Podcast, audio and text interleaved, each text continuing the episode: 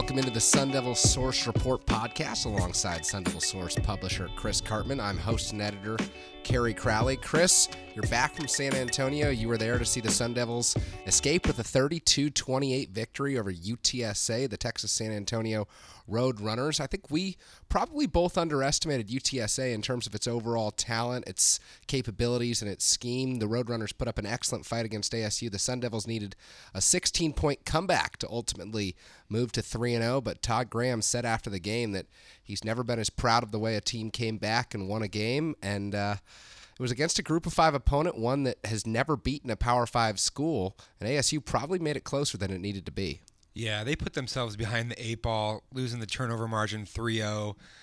Both most teams that you play that you lose a, margin like that, especially when you give it up twice inside your own 25 yard line on special teams, you're gonna probably lose. I think if ASU uh, was equal or ahead in the turnover battle, then the game would have played out much more along the lines of what we expected from a score standpoint. ASU probably would have won by about three touchdowns or more, uh, but 14 of 28 points by UTSA were directly related to giving up the ball with bonehead mistakes uh, on the punt by Kalen Ballage and De'Chavon Hayes. And I think Manny Wilkins looked more like the quarterback that we expected, especially first game on the road. But UTSA, to your question, Kerry, did impress me. I, I, thought their schemes were pretty sound. It's a first year coaching staff, so they're still getting assimilated and everything. But uh, the talent's not as bad as as we've seen from some teams that have been competitive with ASU or like UNLV when ASU lost a, a while back. This is actually, and you would expect it, but uh, from a team from Texas, they had pretty good athletes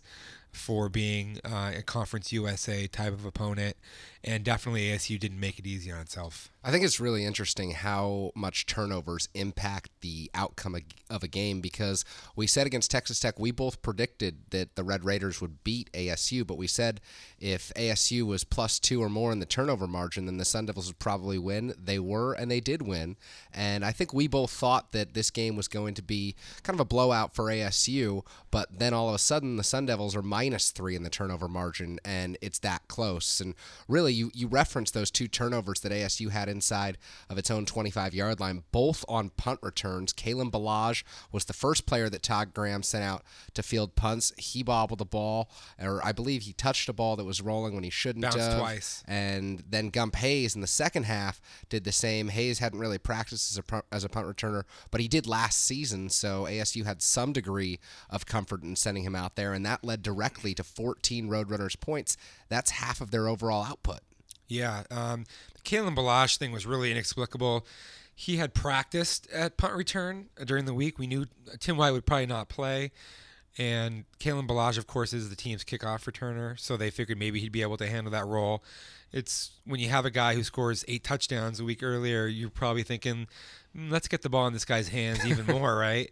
But uh, it turned out to not be the smartest decision because he tried to field a, a bounding punt, had bounced twice. There was four defenders in the area. Doesn't even get two hands on it, I don't think. And UTSA scored. I think that ball was recovered uh, right around the 15 yard line or so. Um, three plays later, they score. I think it was the 11 actually. Then uh, they replace Ballage with Hayes, and he fair caught a ball earlier, seemed fine, but then he tried to run up and catch uh, a punt in the early in the second half. This was after UTSA had already scored a touchdown mm-hmm. with its first drive of the half, and then um, he just couldn't pull it in off his shoestrings. Uh, the ball was on the 24 yard line. And the very first play after that, uh, they uh, have a, a, breakdown in coverage, and then uh, they score, and that put ASU really behind the eight ball.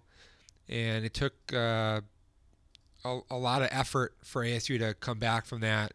Uh, fortunately, though, for, for what Chip Lindsey was trying to accomplish, uh, it ended up working for them. Well, that is the Tim White effect coming into play for ASU. White is an outstanding punt returner for ASU, but more importantly, he's got great fundamentals. He catches the ball, he tracks it well, and it's just it, it's really remarkable how much his absence impacted ASU in the special teams capacity of the game as opposed to offensively. Well, they Jim, Jacob Brimhall was a guy that they looked at as a walk on, as a as a kick return, a punt return, I should say, specialist last year before the emergence of Tim White, in that respect. And, and De'Chavon Hayes, you mentioned, also was a, was an option there, but he had some mistakes uh, as a punt returner. Uh, But you, there's no really excuse for not being able to put somebody back there that you can just fair catch the ball. And when you when you know Tim White's not going to be able to play, or is very limited, uh, that's the whole thing. There's not a lot of you're not going to return a lot of punts for long gains. It's more about uh, not having any mistakes there. Uh, they ultimately decided, hey, we just need to put Tim White out there, and he even tried to return one, which 16 yard return. yeah, which the coaches were probably like, "What are you doing, man?" But he, this is a guy I watched him carefully before the game in warmups. He didn't even do anything. He literally just stood there, high fiving guys, walked over to the sideline, and then they're like, in the middle of the second half, with ASU losing by a couple scores, they're like, "Hey Tim, why don't you go out there and go catch the ball?" And he did fine, but man. Between this and uh, ASU needing to burn the red shirt of Cole Cabral as a short snapper, uh, there's just been a couple things that have um, been very eye-opening that probably shouldn't be the case. when you have seniors in Zane Gonzalez and Matt Haack, who are really the best at their respective disciplines in the conference, there's no reason that ASU shouldn't be the top overall special teams unit in the entire Pac 12 and really one of the best units in the country. Gonzalez had a fantastic performance. He was the reason ASU was able to pull away with a victory from UTSA two kicks of 54 yards, both his career long kicks in that game. He missed from 53 yards, also hit from beyond 45. That's nine points right there, beyond 45 yards. How many teams in this country will will not have a kicker kick a 45 yard field goal this season? I don't know the answer to that, but I'm sure that there are a number of them that won't. And we saw in this game Zane Gonzalez break the Pac-12 record for scoring. uh, The first ASU kicker to ever have more than two 50 yarders in a game, and he did that in one half. Yeah, three three of the five longest kicks in ASU history now belong to Zane Gonzalez from the 2016 season. Yeah, it's crazy. And the knock on Zane Gonzalez was outside of 40, he was spotty.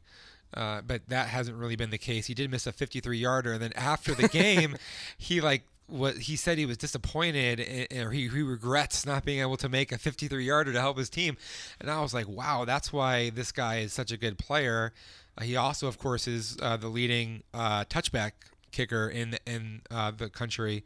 So certainly, without his performance, when ASU bogged down and needed those really long field goals, uh, nine points out of ASU's 32 were him.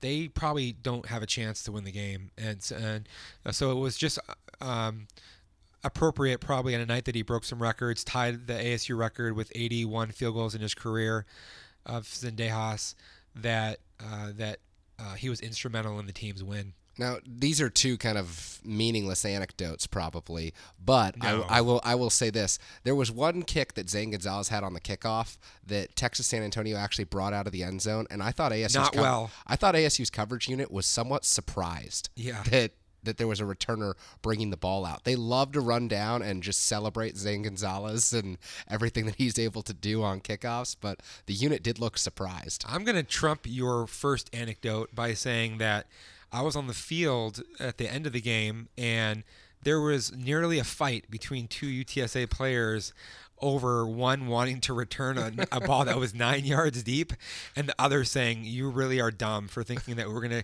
because they did try that one time and they didn't even get the ball to the 10 yard line i don't believe. Um, you just can't do that and, and that's that's a weapon. That's what zane gonzalez is. Even on the last series when they needed a better starting position it they, they really couldn't do it and they ended up at the 25 from a field position battle he is such a huge weapon And here, here's my other anecdote. At the beginning of the season, we outlined maybe five or six players who we thought were ASU's best NFL prospects. And Zane Gonzalez wasn't on that list because he hadn't Whoops. kicked a 50 yard field goal. Our bad. And his 54 yarders were good from probably 60. the at least second one, one, of them. the Yeah. second one in particular was was 60 plus. Yeah. And, the, and you know it's in the dome, but still a lot of NFL games are in similar conditions.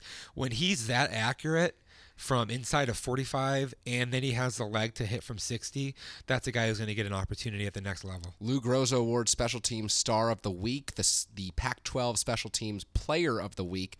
Zane Gonzalez was instrumental in ASU's victory. Really, special teams was the most important aspect for the Sun Devils because of what Zane Gonzalez was able to accomplish. But let's transition to the offensive side of the football, where Manny Wilkins really came back to earth this week after tearing it up, looking like the ASU quarterback of the future forever against Texas Tech. Wilkins went a very pedestrian 15 for 31. He looked like a QB making his first road start, and he really looked like what we anticipated him to look like this season. And let's put the proper perspective on this. Uh, there was maybe 20,000 people that were at the Alamodome. There was nobody in the upper deck. They don't even sell tickets in the upper deck. It's a loud environment because it's concrete, dome, reverberation, but it's nothing like what he's going to face from a hostility standpoint with crowds coming up later on in the conference, even at Colorado, but especially at USC when they go to Washington and when they play at Arizona. That's going to be a totally different sort of a thing. Now, the the difference in teams defensively and the approaches between Texas Tech and UTSA was so contrasting. That's a huge factor in what led to Wilkins' struggles. With Texas Tech, you had a soft zone. His first read was pretty much always open. He was able to deliver the football accurately and on time, no real pressure, and he did a good job, right? He, he made the throws he needed to make. This game, he was presented with uh, looks from the defense that were disguised, harder to identify, made him more uncomfortable, made him uncertain with his eyes. Uh, sometimes there was pressure coming through the middle that he could visually see. I think as a result, some of his throws were rushed. He uh, evaded the pocket when he shouldn't have several times. It just was a pretty good job by UTSA defense to keep a young quarterback unbalanced in the way that you probably should be and disguising coverages in a way that maybe made him feel like he, some of the some of the throws that he thought were, were there weren't going to be there, and so I, I just think there there were a, a, couple times I know a third and five where he had two open receivers and he didn't see either one of them. Uh, then of course he had a number of overthrows or underthrows because UTSA was playing press coverage uh, or bump into the on, at the corners on the outside and that was getting beaten by ASU's receivers. But a combination of that, maybe messing with the timing to some degree, and him not being comfortable in the pocket and not uh, being consistent with his throwing mechanics, his platform, all of those things that kind of happen for younger quarterbacks. Uh, there were just a lot of missed opportunities that were left out there. Of course, there was the 57-yard, I believe, touchdown to N'Keal Harry. That was a, a great throw. Yeah, that was one of his better throws of the night. Yeah, but it was, but but it was uh, that the one I'm talking about of the two was was was called back because of the Evan Goodman false start. But then he had the other one that was at the end of the second half, which was which was a really nice throw. So there, there were some good throws, but there was probably four or five big play opportunities that were left out there on the field that he wasn't able to convert on, and that also was a, a difference between ASU being ahead early or, or on pace early with UTSA through the early part of the third quarter, or maybe ASU being ahead by a couple scores. Now, I think one of the things that we should note with Wilkins' performance against UTSA is the coverage shells that UTSA showed. They were almost daring Wilkins to throw it over their heads, beat him on the perimeter, and every single throw pretty much every single throw from Wilkins was to the edge of the field and to his outside receivers. And that's a theme that we saw in week one against Northern Arizona. And it continued into the Texas Tech game as he didn't really look comfortable throwing the ball over the middle of the field the first two weeks of the season, but he didn't have to against Texas Tech. The the Roadrunners had a savvy game plan, which basically was load the box up, bring their safeties down to alignments that were tighter to the line of scrimmage, probably eight to 10 yards, I would say on average. And that made it less uh, incentivized for ASU to run the football inside in the first half in particular, and more opportunity for Manny Wilkins to exploit the, the defense on the outside. So it wasn't that he was looking to the wrong places, it was that even when they were, were beating the corners with N'Keal Harry or Cam Smith, they weren't getting the ball there accurately. And then there were some times when UTSA and situationally would mix in a single high safety who was playing zone over the top as a center fielder. That's where Wilkins threw the interception. It was it was second and 23 after a penalty. They had just thrown a, a ball that he missed on to N'Keal Harry, who was behind the defense, uh, that was rushed, and then he, he throws another one uh, to uh, to Cam Smith, where the safety had a really easy play to come over. The ball needed to be deeper and further outside uh, toward the boundary, but it wasn't. So yeah, I mean, I don't think that, that, there weren't a lot of opportunities open over the middle third of the field, especially earlier on in the game. I think maybe later on he missed some opportunities. There was a Gammage who was running open on a seam where he was splitting two safeties at one point that I that I saw that that was a missed opportunity. But you have to take what's kind of given to you, but then you have to also have to execute what's given to you in the first half, it was pretty spotty. Something that might help put this performance in perspective and put Wilkins' overall performance in perspective from the first three weeks of the season is what Louisiana Tech accomplished this week against Texas Tech. Yes. Texas Tech gave up the 68 points to ASU, made Manny Wilkins look like an all Pac 12 performer of the future. Yes. Louisiana Tech this week with a career backup as a quarterback, making just really probably his third career start, scored 45 points, had over 300 yards through the air, and had two receivers receivers reel in at least seven catches and at least yes. 130 yards. So and three touchdowns with no interceptions. Clearly, Texas Tech's defense is not the barometer that you should be measuring your success against. Very bad defense. I, they're going to get lit up repeatedly in the Big 12. They'll have to score 50 plus points to win almost every game, except for maybe like Kansas or somebody like that, right? Uh, and and so yes. Uh, we told people after that game that things were going to be a lot more challenging for Wilkins and the ASU in the passing game, and there would be a lot more bumps in the road along the way. And uh, I don't think that we'll really have a complete grasp of where he's at until we see how he fares at the Coliseum against USC in a couple weeks.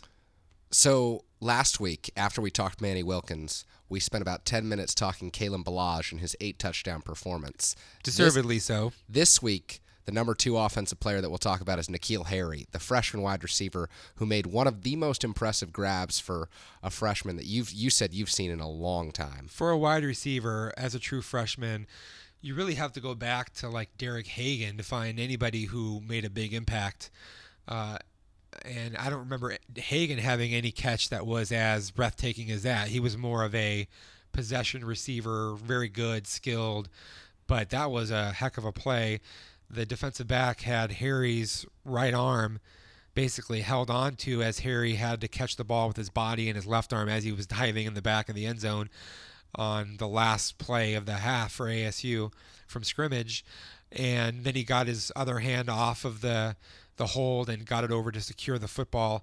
That's an unbelievable uh, play. The the only other play that was mentioned that was maybe on par with that from an ASU freshman was Todd Heap as a true freshman in the back of the end zone, going back more than 20 years, I guess, uh, or about 20 years.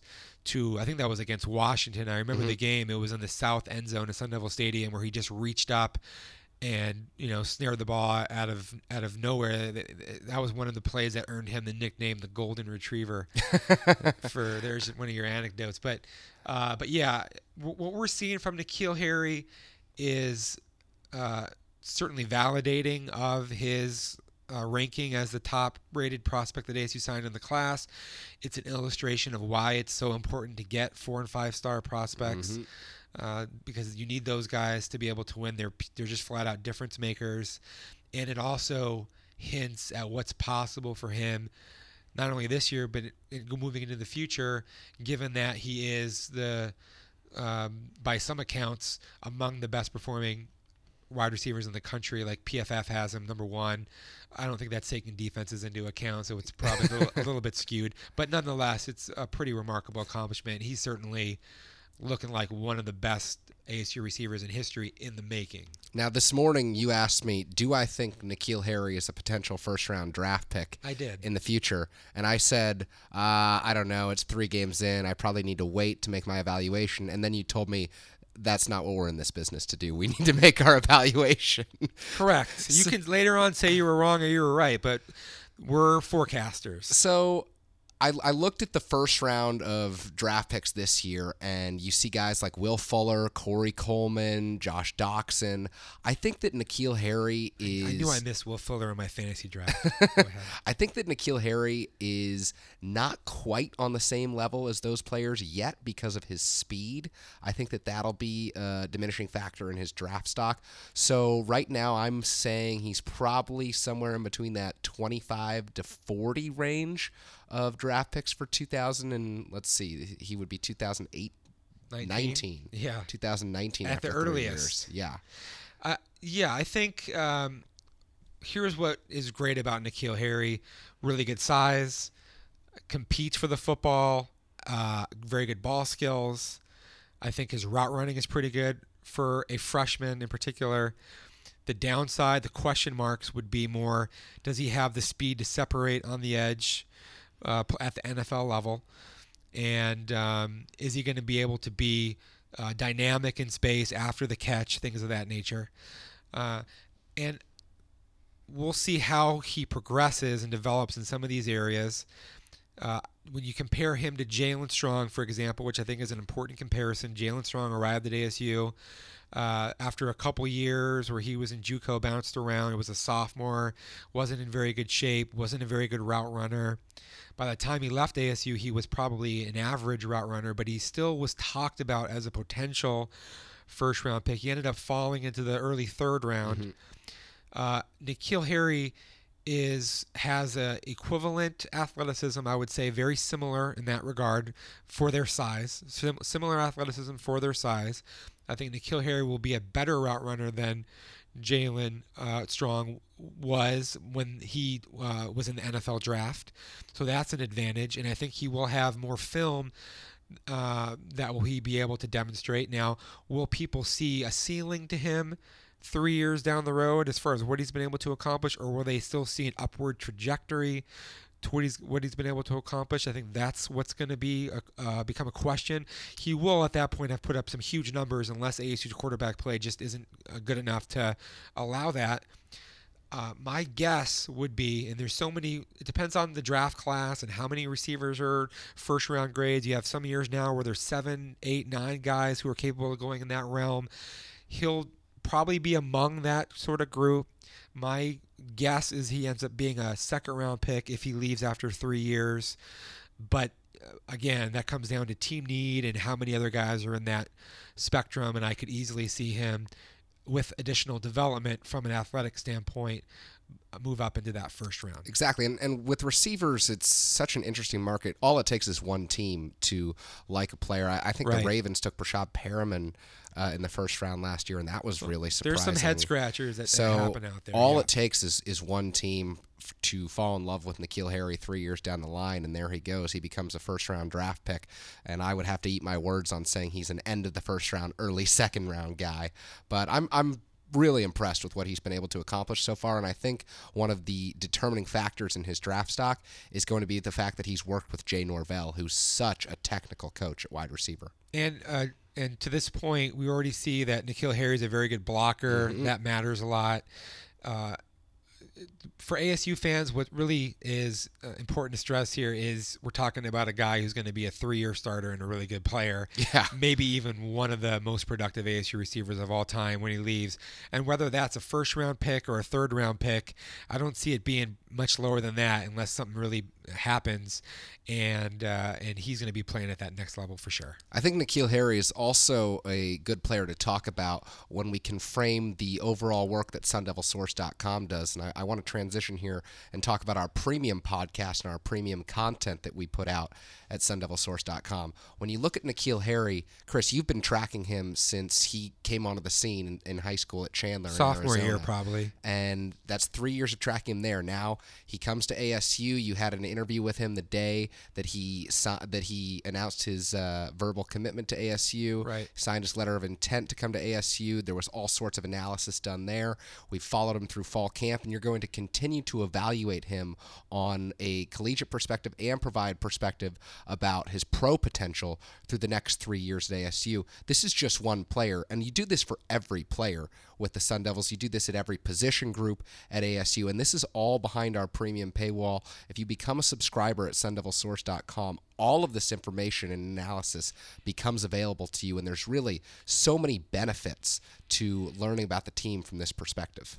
So even like the casual fans who follow this stuff know that N'Keal Harry was a four or a five star prospect, depending upon where you looked, and they look at recruiting rankings and things like that. That's uh, you know, not a not a deep level of immersion, but um, that kind of stops once these kids sign and go to a school. You're not seeing the same level of evaluation from a, a, a national site or anything like that. I mean, you may you may get some uh, feedback tidbits here and there about how somebody's perceived as it relates to the NFL or something like that, but not across an entire roster spectrum, not individual player grades and player capsules and evaluations of every single player and how they fit into the scheme and how each position uh, is a strength or non-strength for ASU and and uh, fit the scheme and all those sorts of things. And certainly that's just one of the many components that you're getting that are more on the membership side of what we do and, and go far beyond what you're going to get in a podcast. We'll talk more about our, our premium content later on in this episode, but I want to transition from N'Keal Harry to another prospect that you're very high on who made his first appearance of the season with ASU and talk about it in the framework of the tight end group, and that's J.J. Wilson, who was suspended for the first two games of the season and came out and made a big impression on his very first play of the game. Yeah, I believe it was his first play. They were uh, in a uh, alignment where they had two, uh, uh, J.J. Wilson and then also a receiver, were basically just offset the line of scrimmage and two point stance, and they came out firing on a stretch run play, and J.J. Wilson took a defensive back and literally just buried him. He might still be there, you know, underneath the grass somewhere at the Alamodome, and uh, maybe he was letting out some frustration for being suspended and missing those first couple games. And when you talk to Kody Kohl or Raymond Epps, uh, or other players on the team, one of the things that you hear is that they know that J.J. Wilson has got more potential than other guys on the roster. 6'3", 255 pounds or so, but moves phenomenally well. Very athletic, probably the, the most dynamic pass catcher that they have. But he also can do everything else that you want from a blocking standpoint. Uh, so getting him out there, I think was was big. I wouldn't be surprised if he ends up siphoning some reps away from Raymond Epps, perhaps, as we go in the next couple of weeks. And then even when Kody Kohl uh, is gone after this year, I wouldn't expect any drop off. In, in fact, I think that uh, as long as J.J. Wilson's doing what he should be doing, that position should be elevated. And that is like one of the other things that we talk about a lot uh, in the premium content that we provide. Now, the tight end group was not targeted much, if at all, on Friday night at UTSA uh, in the Alamodome. Manny Wilkins never really looked for Kody Kohl, Raymond Epps in the passing game after having some success going to Kody Kohl on a pair of wheel routes against Texas Tech. And the tight ends playing in the middle of the field, really just being asked to block on some perimeter bubble screens on the edge, but they're not involved in the passing game right now as much as we might have thought they would be earlier in the season. Yeah, I think that's probably a combination of factors, including what you have comfort level wise from um, ASU's offensive coaching staff, Chip Lindsey. Um, he's more of an 11 personnel, not as much of a, he's more air raid, not as much tight end stuff. But they are using those guys in some of those um, formations. They had uh, four wide, with the tight end being one of the wide receivers uh, out there, and they just ne- didn't necessarily target him. And then part of it was the way that UTSA was playing. Uh, in the box, they were kind of loading up seven, eight guys, and they were giving up more of the perimeter of the field. I do think that Lindsey is a coach who takes what's available to him, and so there probably will be opportunities now that we've seen um, a couple games of film and, and the way that teams have defended ASU, there's always maybe an overemphasis of, of trying to stop those things, and then that opens up other things that they haven't really shown as much of, and that may be more of the tight end uh, op, uh, possibilities as far as the route runners and catch, catchers of the football. I think that the, the capability remains there. And then probably another part of this is Manny Wilkins and where he's tended to want to go with the football. He does seem to have uh, wanted to be more uh, perimeter oriented with how he's delivered the ball. It's really been the flat on a lot of RPO stuff or swings, and then it's been some of the out stuff or maybe an increasing number of fades. What we've seen with N'Keal Harry, uh, even the back shoulder fades, which we didn't see much of early in the season, but then a little bit more more recently. And then it's been the vertical shots, but really everything's been kind of the numbers and more outside.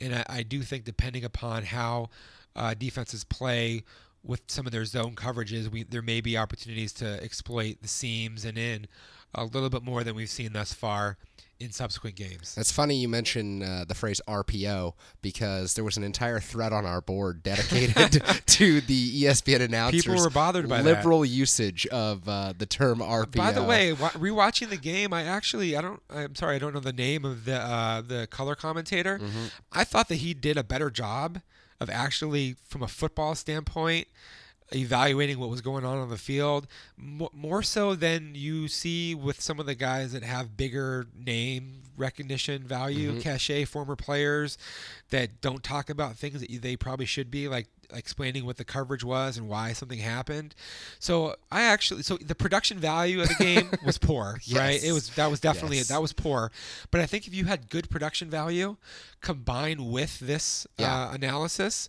i think it actually would have ended up being pretty good I agree because you don't hear the term RPO on, on most broadcasts No. because most color commentators don't want to get into the the schematics of a run pass option and too superficial and the different coverages. You you never hear commentators say, "Oh, they were in cover four there, they were in cover three there," and so that does add value to a broadcast. And I think that's a good point. this guy was pretty good i'm going to write a letter But the, but the real reason that I brought this up is to segue into Chip Lindsey's play calling Ah, yes. and what he was able to accomplish, especially in the second half of this game. ASU was down 28 to 12, and the Sun Devils never stopped running the ball. That was a to me one of the most important things of the whole game i i look back at some of the mike norvell games where asu was trailing or very close and there tended to be a little bit of an abandonment of the run at times or maybe a play designs that were trying to get too much back in one play uh, and that isn't to say that Mike Norvell wasn't a good offensive coordinator because he put a lot of points on the board at ASU and they won a lot of games. And so that that is a fact that is inescapable. But I really uh, admire a offensive coordinator who middle of the third quarter and you're down 28-12 and he's just firing off runs and trying to body blow uh, this UTSA team when they were giving that up uh, because they then at that point in the game had tried to stop some of the big plays so they had made an adjustment and he adjusted and they were just content to just go down the field and and uh, put points on the board, score a couple touchdowns there, bring ASU right back into into uh, the mix, and never got too far ahead of himself. Never got stressed out. If, if they had started to throw the ball around more on some low percentage things, you easily easily could have had a couple punt situations there in the third, middle third quarter to the beginning of the fourth quarter. That could have put ASU in a much more difficult situation. It would have put Manny Wilkins uh, more uh, responsibility on his shoulders. That then could have maybe not gone well. So hats off to Chip Lindsey for for doing a very good job in the second half of the football game. 34 plays in the second half for ASU, 22 runs, 12 passes. ASU was down 28 to 12 with 8:20 left in the third quarter. Demario Richard carried the ball 14 times in the second half, and he put a licking on a few UTSA defensive players. Kalen Ballage had eight carries, and Manny Wilkins what didn't need to throw the ball that much. He mm-hmm. threw the ball just just occasionally here and there to keep the team honest and, and move the chains when they needed him to. And he had a better half in the second half than the first half. But the whole offense flowed a lot better because of the ability to have balance. And UTSA was really uh, on its heels. So let's segue to the defensive side of the ball for ASU. And the big takeaway from this game, Todd Graham talked about it at his Monday afternoon press conference, was the move of Laiu Moeakiola to the spur linebacker position. Chris, you highlighted it in your 10 takeaways pieces, the really defining de- defensive game plan move of the competition for ASU when Moeakiola went in to b- replace Marcus Ball at Spur. And today, Todd Graham said that Moeakiola didn't even take a practice rep at Spur. Right. ASU just knows they can count on him at that position. he doesn't need to practice probably at all. No. really. I mean, but this is something that we're going to talk a lot about in the premium podcast that we're going to do later on in the week.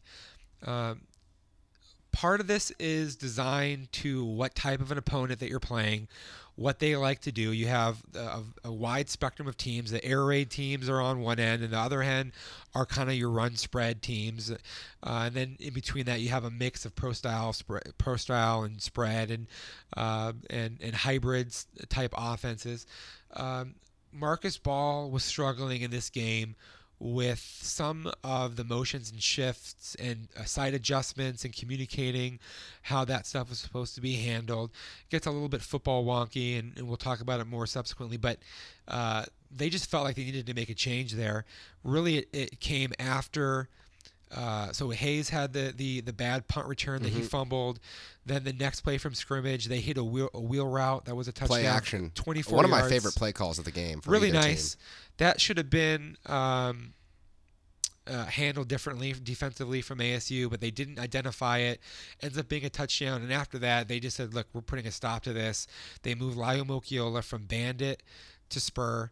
They inserted J'Marcus Rhodes uh, into the lineup, uh, who had played a little bit earlier.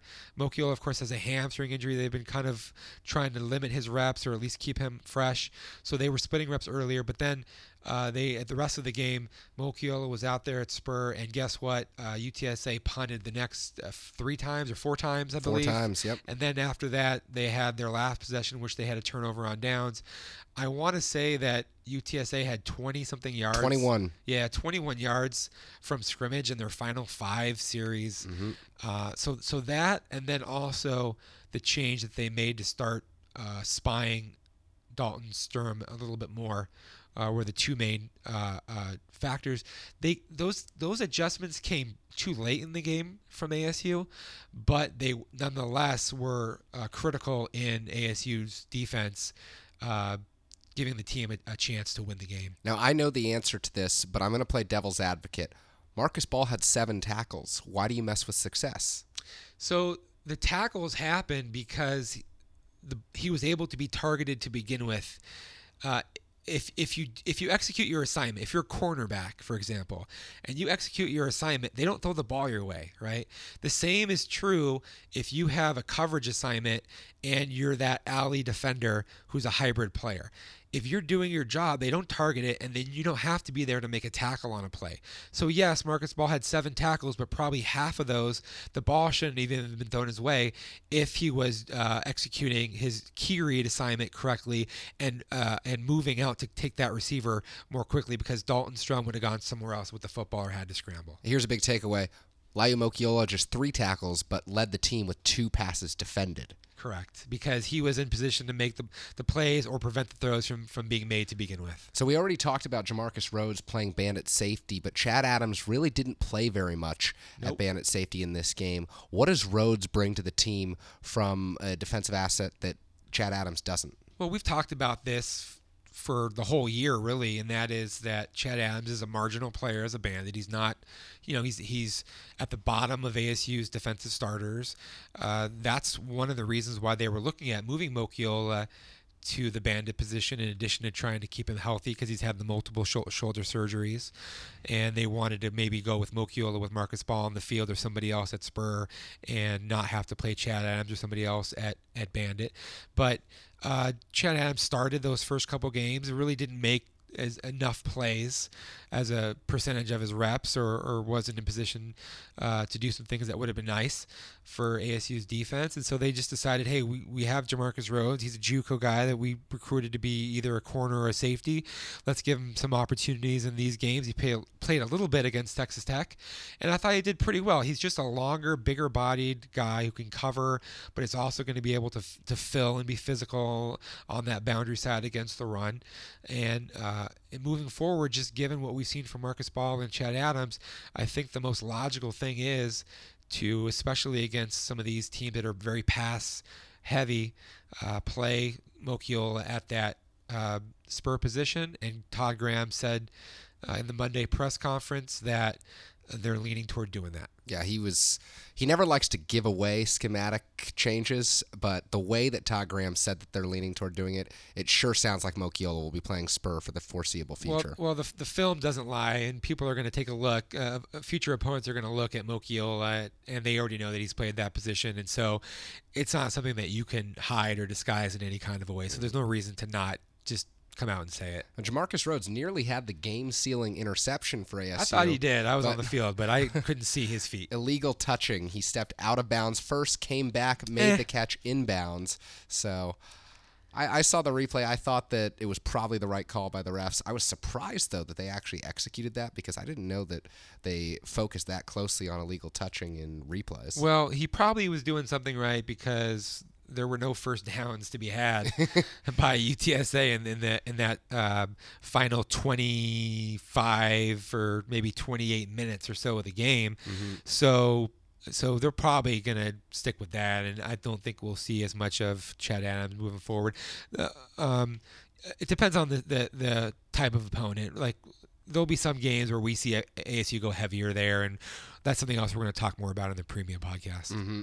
Now, the final defensive point to talk about ASU finishes with pressure numbers that we've become accustomed to seeing from a Todd Graham defense four sacks, 10 tackles for loss. But Dalton Sturm got away from the Sun Devil pressure on a handful of occasions, Too took off on that long touchdown run right much. before the half, and then uh, ASU elected to spy him later on in the game, and that's when the defense, along with the move with Moeakiola, really started to turn the tide of the game. What really caught my attention from the post-game press conference there in, San Antonio was Todd Graham saying, "We knew that that Dalton Strum uh, design quarterback runs or scrambles would be the number one thing that we had to account for, but yet they didn't really spy him early on in the game the way that they had."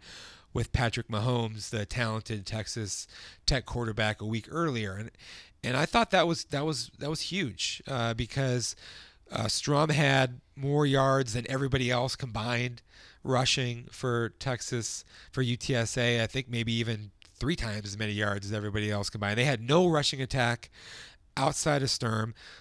Most of that was scrambles where they just weren't able to get a sack or a tackle when they should have had opportunities.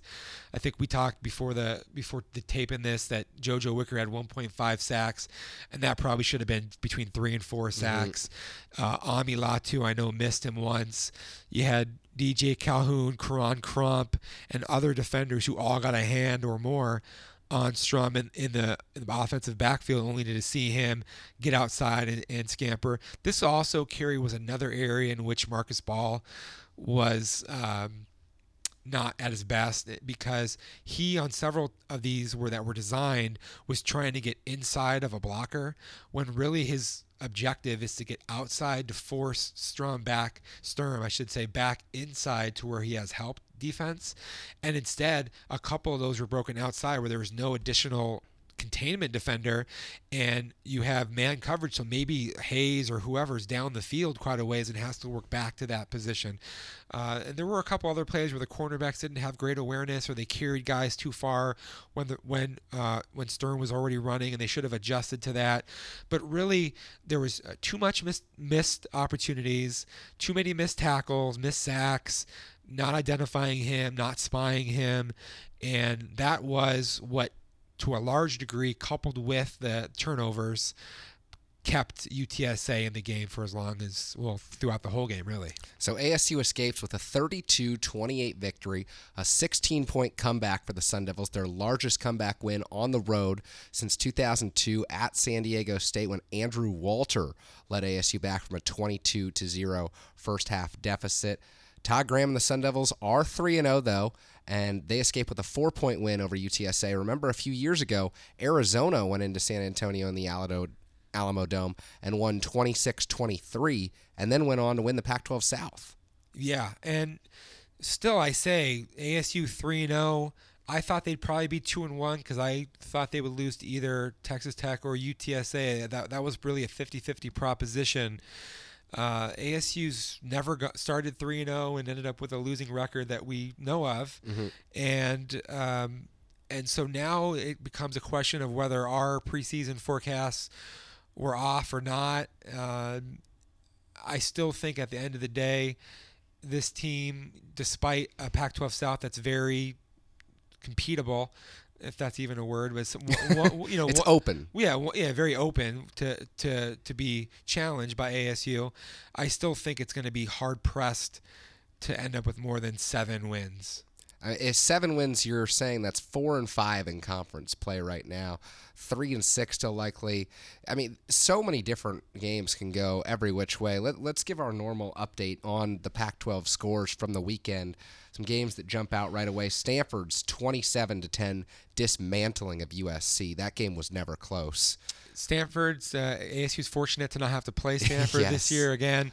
Uh, USC still in this transitional mode, and that's a very winnable game for ASU on the road. But I still wouldn't say ASU's favored by any stretch. UCLA 17 14 over BYU, a BYU squad that barely defeated Arizona.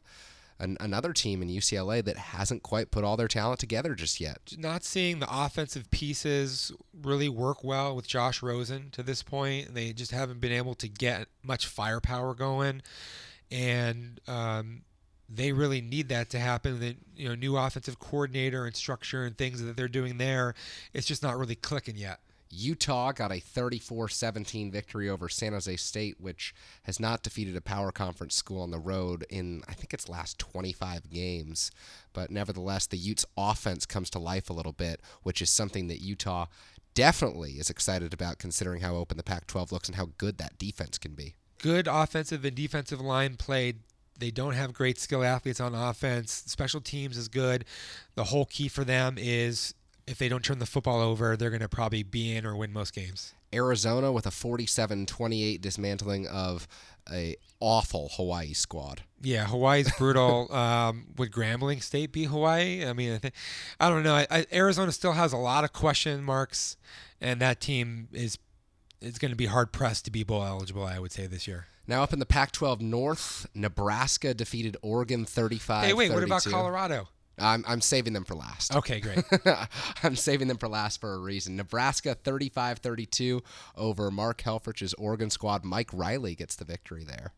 Yeah, Oregon went with the two point conversion thing on every score and it didn't work out so well. You got to be pretty confident that you're going to be converting those on more than a 50% clip. Otherwise, you can't do it. I thought that Mike Riley outcoached Oregon uh, and it put into perspective why he wanted to go to Nebraska because he doesn't even really have it firing all cylinders there as far as implementing his scheme, getting his personnel, and they're already at least on par with Oregon.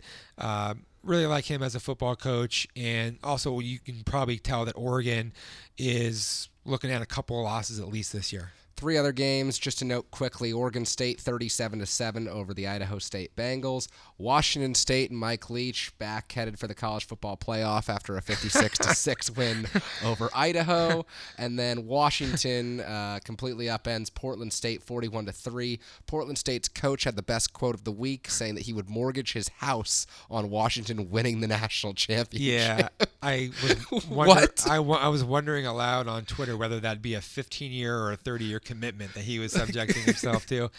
Uh, and- and that that for for you to say that that was a better quote than Mike Leach lamenting the quality of the the uh, millennial generation is is really saying something because those guys were out, trying to outduel one another. Um, yeah, the North is pretty interesting right now. Uh, Cal, the team that is coming to ASU this week in what should be a 70 to 70 uh, end of regulation game, uh, with a 50 to 43 win over Texas that almost didn't happen because Vic Enwere dropped the ball on the goal line at the very end. one of the worst rushing defenses I've ever seen in the Pac-12, but yet Webb can stand back there in the pocket and sling it, and now they're starting to get a couple of their receivers developing and building Is, after. it, is the guy's last name Hogan? yeah, Yeah. 39 catches through three games. he is it Hogan? Yeah, whatever his name is, their their receiver is balling. Yeah, right now. everyone at ASU will know And- his name after this and, week. and honestly, not even that great of an athlete, but he's just like really good at what they at what they do. And they have a couple other guys on that uh, team that are emerging. They lost like four really good receivers from last year, but you got to be next man up when you're playing an air raid scheme that has to throw the ball that much. So really impressive on offense, defense. Wow, this this will be a fun premium podcast we have this week talking about this game. could go 100 points maybe. And the final team to talk about, Colorado put a scare in Michigan at the big house, and the Buffaloes look like they're back on track. They lost 45 28. No idea about Sefo Liufau yet, whether he will be healthy, and that's, of course, the key to their season. But if he is healthy, Colorado is a team that could really surprise people. They are really well coached. Todd Graham said it earlier. He said, and a lot of ASU fans are like, "What? Like we ASU's never struggled against Colorado. What? How's that a problem?" But what they do schematically with their pro style stuff and they, they protect with seven they, they play action you down the field big shots for their two uh, impressive receivers um, ross and Shay Fields. Shay Fields they run the ball pretty effectively they, they play really solid base defense this may sound crazy but i'm just going to throw it out there right now colorado is a candidate to win the south this year I buy it. I they buy are, it. they are a candidate. Now, I'm not saying that's going to happen, but they they have the ability to compete with all these teams quite easily. As long as Sefo Liufau is healthy. that's key. Yes. Chidobe Awuzie Yes. could win the Pac-12 Defensive Player of the Year. Really good defensive player, and they and I'm telling you, they have a few of them. They're good at the linebacker level. Their defensive backs are, are pretty decent, and they have enough up front to be able to be physical against the run. And so, man, they're good. It's a good team. Send the hate emails to me for the Colorado bandwagon that Chris and I are And- clearly on. And remember the bank account emails; those go to Kevin. Those go to me, and then the junk emails; those go to Kevin. Any final thoughts on this week? ASU 32, UTSA 28 before we flip the page and uh, focus on ASU Cal preparation? No, just uh, football. A lot of times comes down to uh, turnovers, especially bad ones in your own territory, uh, and and just how you operate uh, schematically. So I, I think um, ASU was fortunate to get that win, but they also fought and earned the win, and now they have a great chance to go four now. Well, the final thoughts that were not mentioned on this podcast will be mentioned in Chris's upon further review piece, which is headed for 10,000 words. It it's gonna be way be longer. it is going to be the most in-depth piece you read about ASU this week. That is for Sun Devil Source subscribers. It will be posted on the Devil's Sanctuary after you finish rewatching the game. Chris, you're at halftime, 6,000 words already. Every single play broken down. Personnel is an is analyzed. Green uh, green text for good plays, red text for bad plays, so that if fans just want to skim it, if people want to just read it like that, they can do so. But every last detail is in there. you're going to be able to know the coverage on every play, who had a breakdown, what was available to Manny Wilkins that wasn't hit, where the max protection failed, pretty much anything that you really want to know about what happened in that game. And every game is compiled on a every play basis in upon further review. So that will do it for the Sun Devil Source Report podcast. Be sure to tune in later this week when our Sun Devil Source Premium Report podcast is out. We'll be previewing the ASU Cal Showdown for the Ages coming up this Saturday at Sun Devil Stadium at 7 p.m. That will probably finish around 1 a.m. West Coast time, knowing how much passing is going to be taking place. Don't worry, we'll still be one. up at 4 a.m. finishing up our content. The content. will be there. Gonna be there. For Sun Devil Source publisher Chris Karpman, I'm your host and editor, Kerry Crowley. Thank you so much for joining us this week on the Sun Devil Source Report podcast.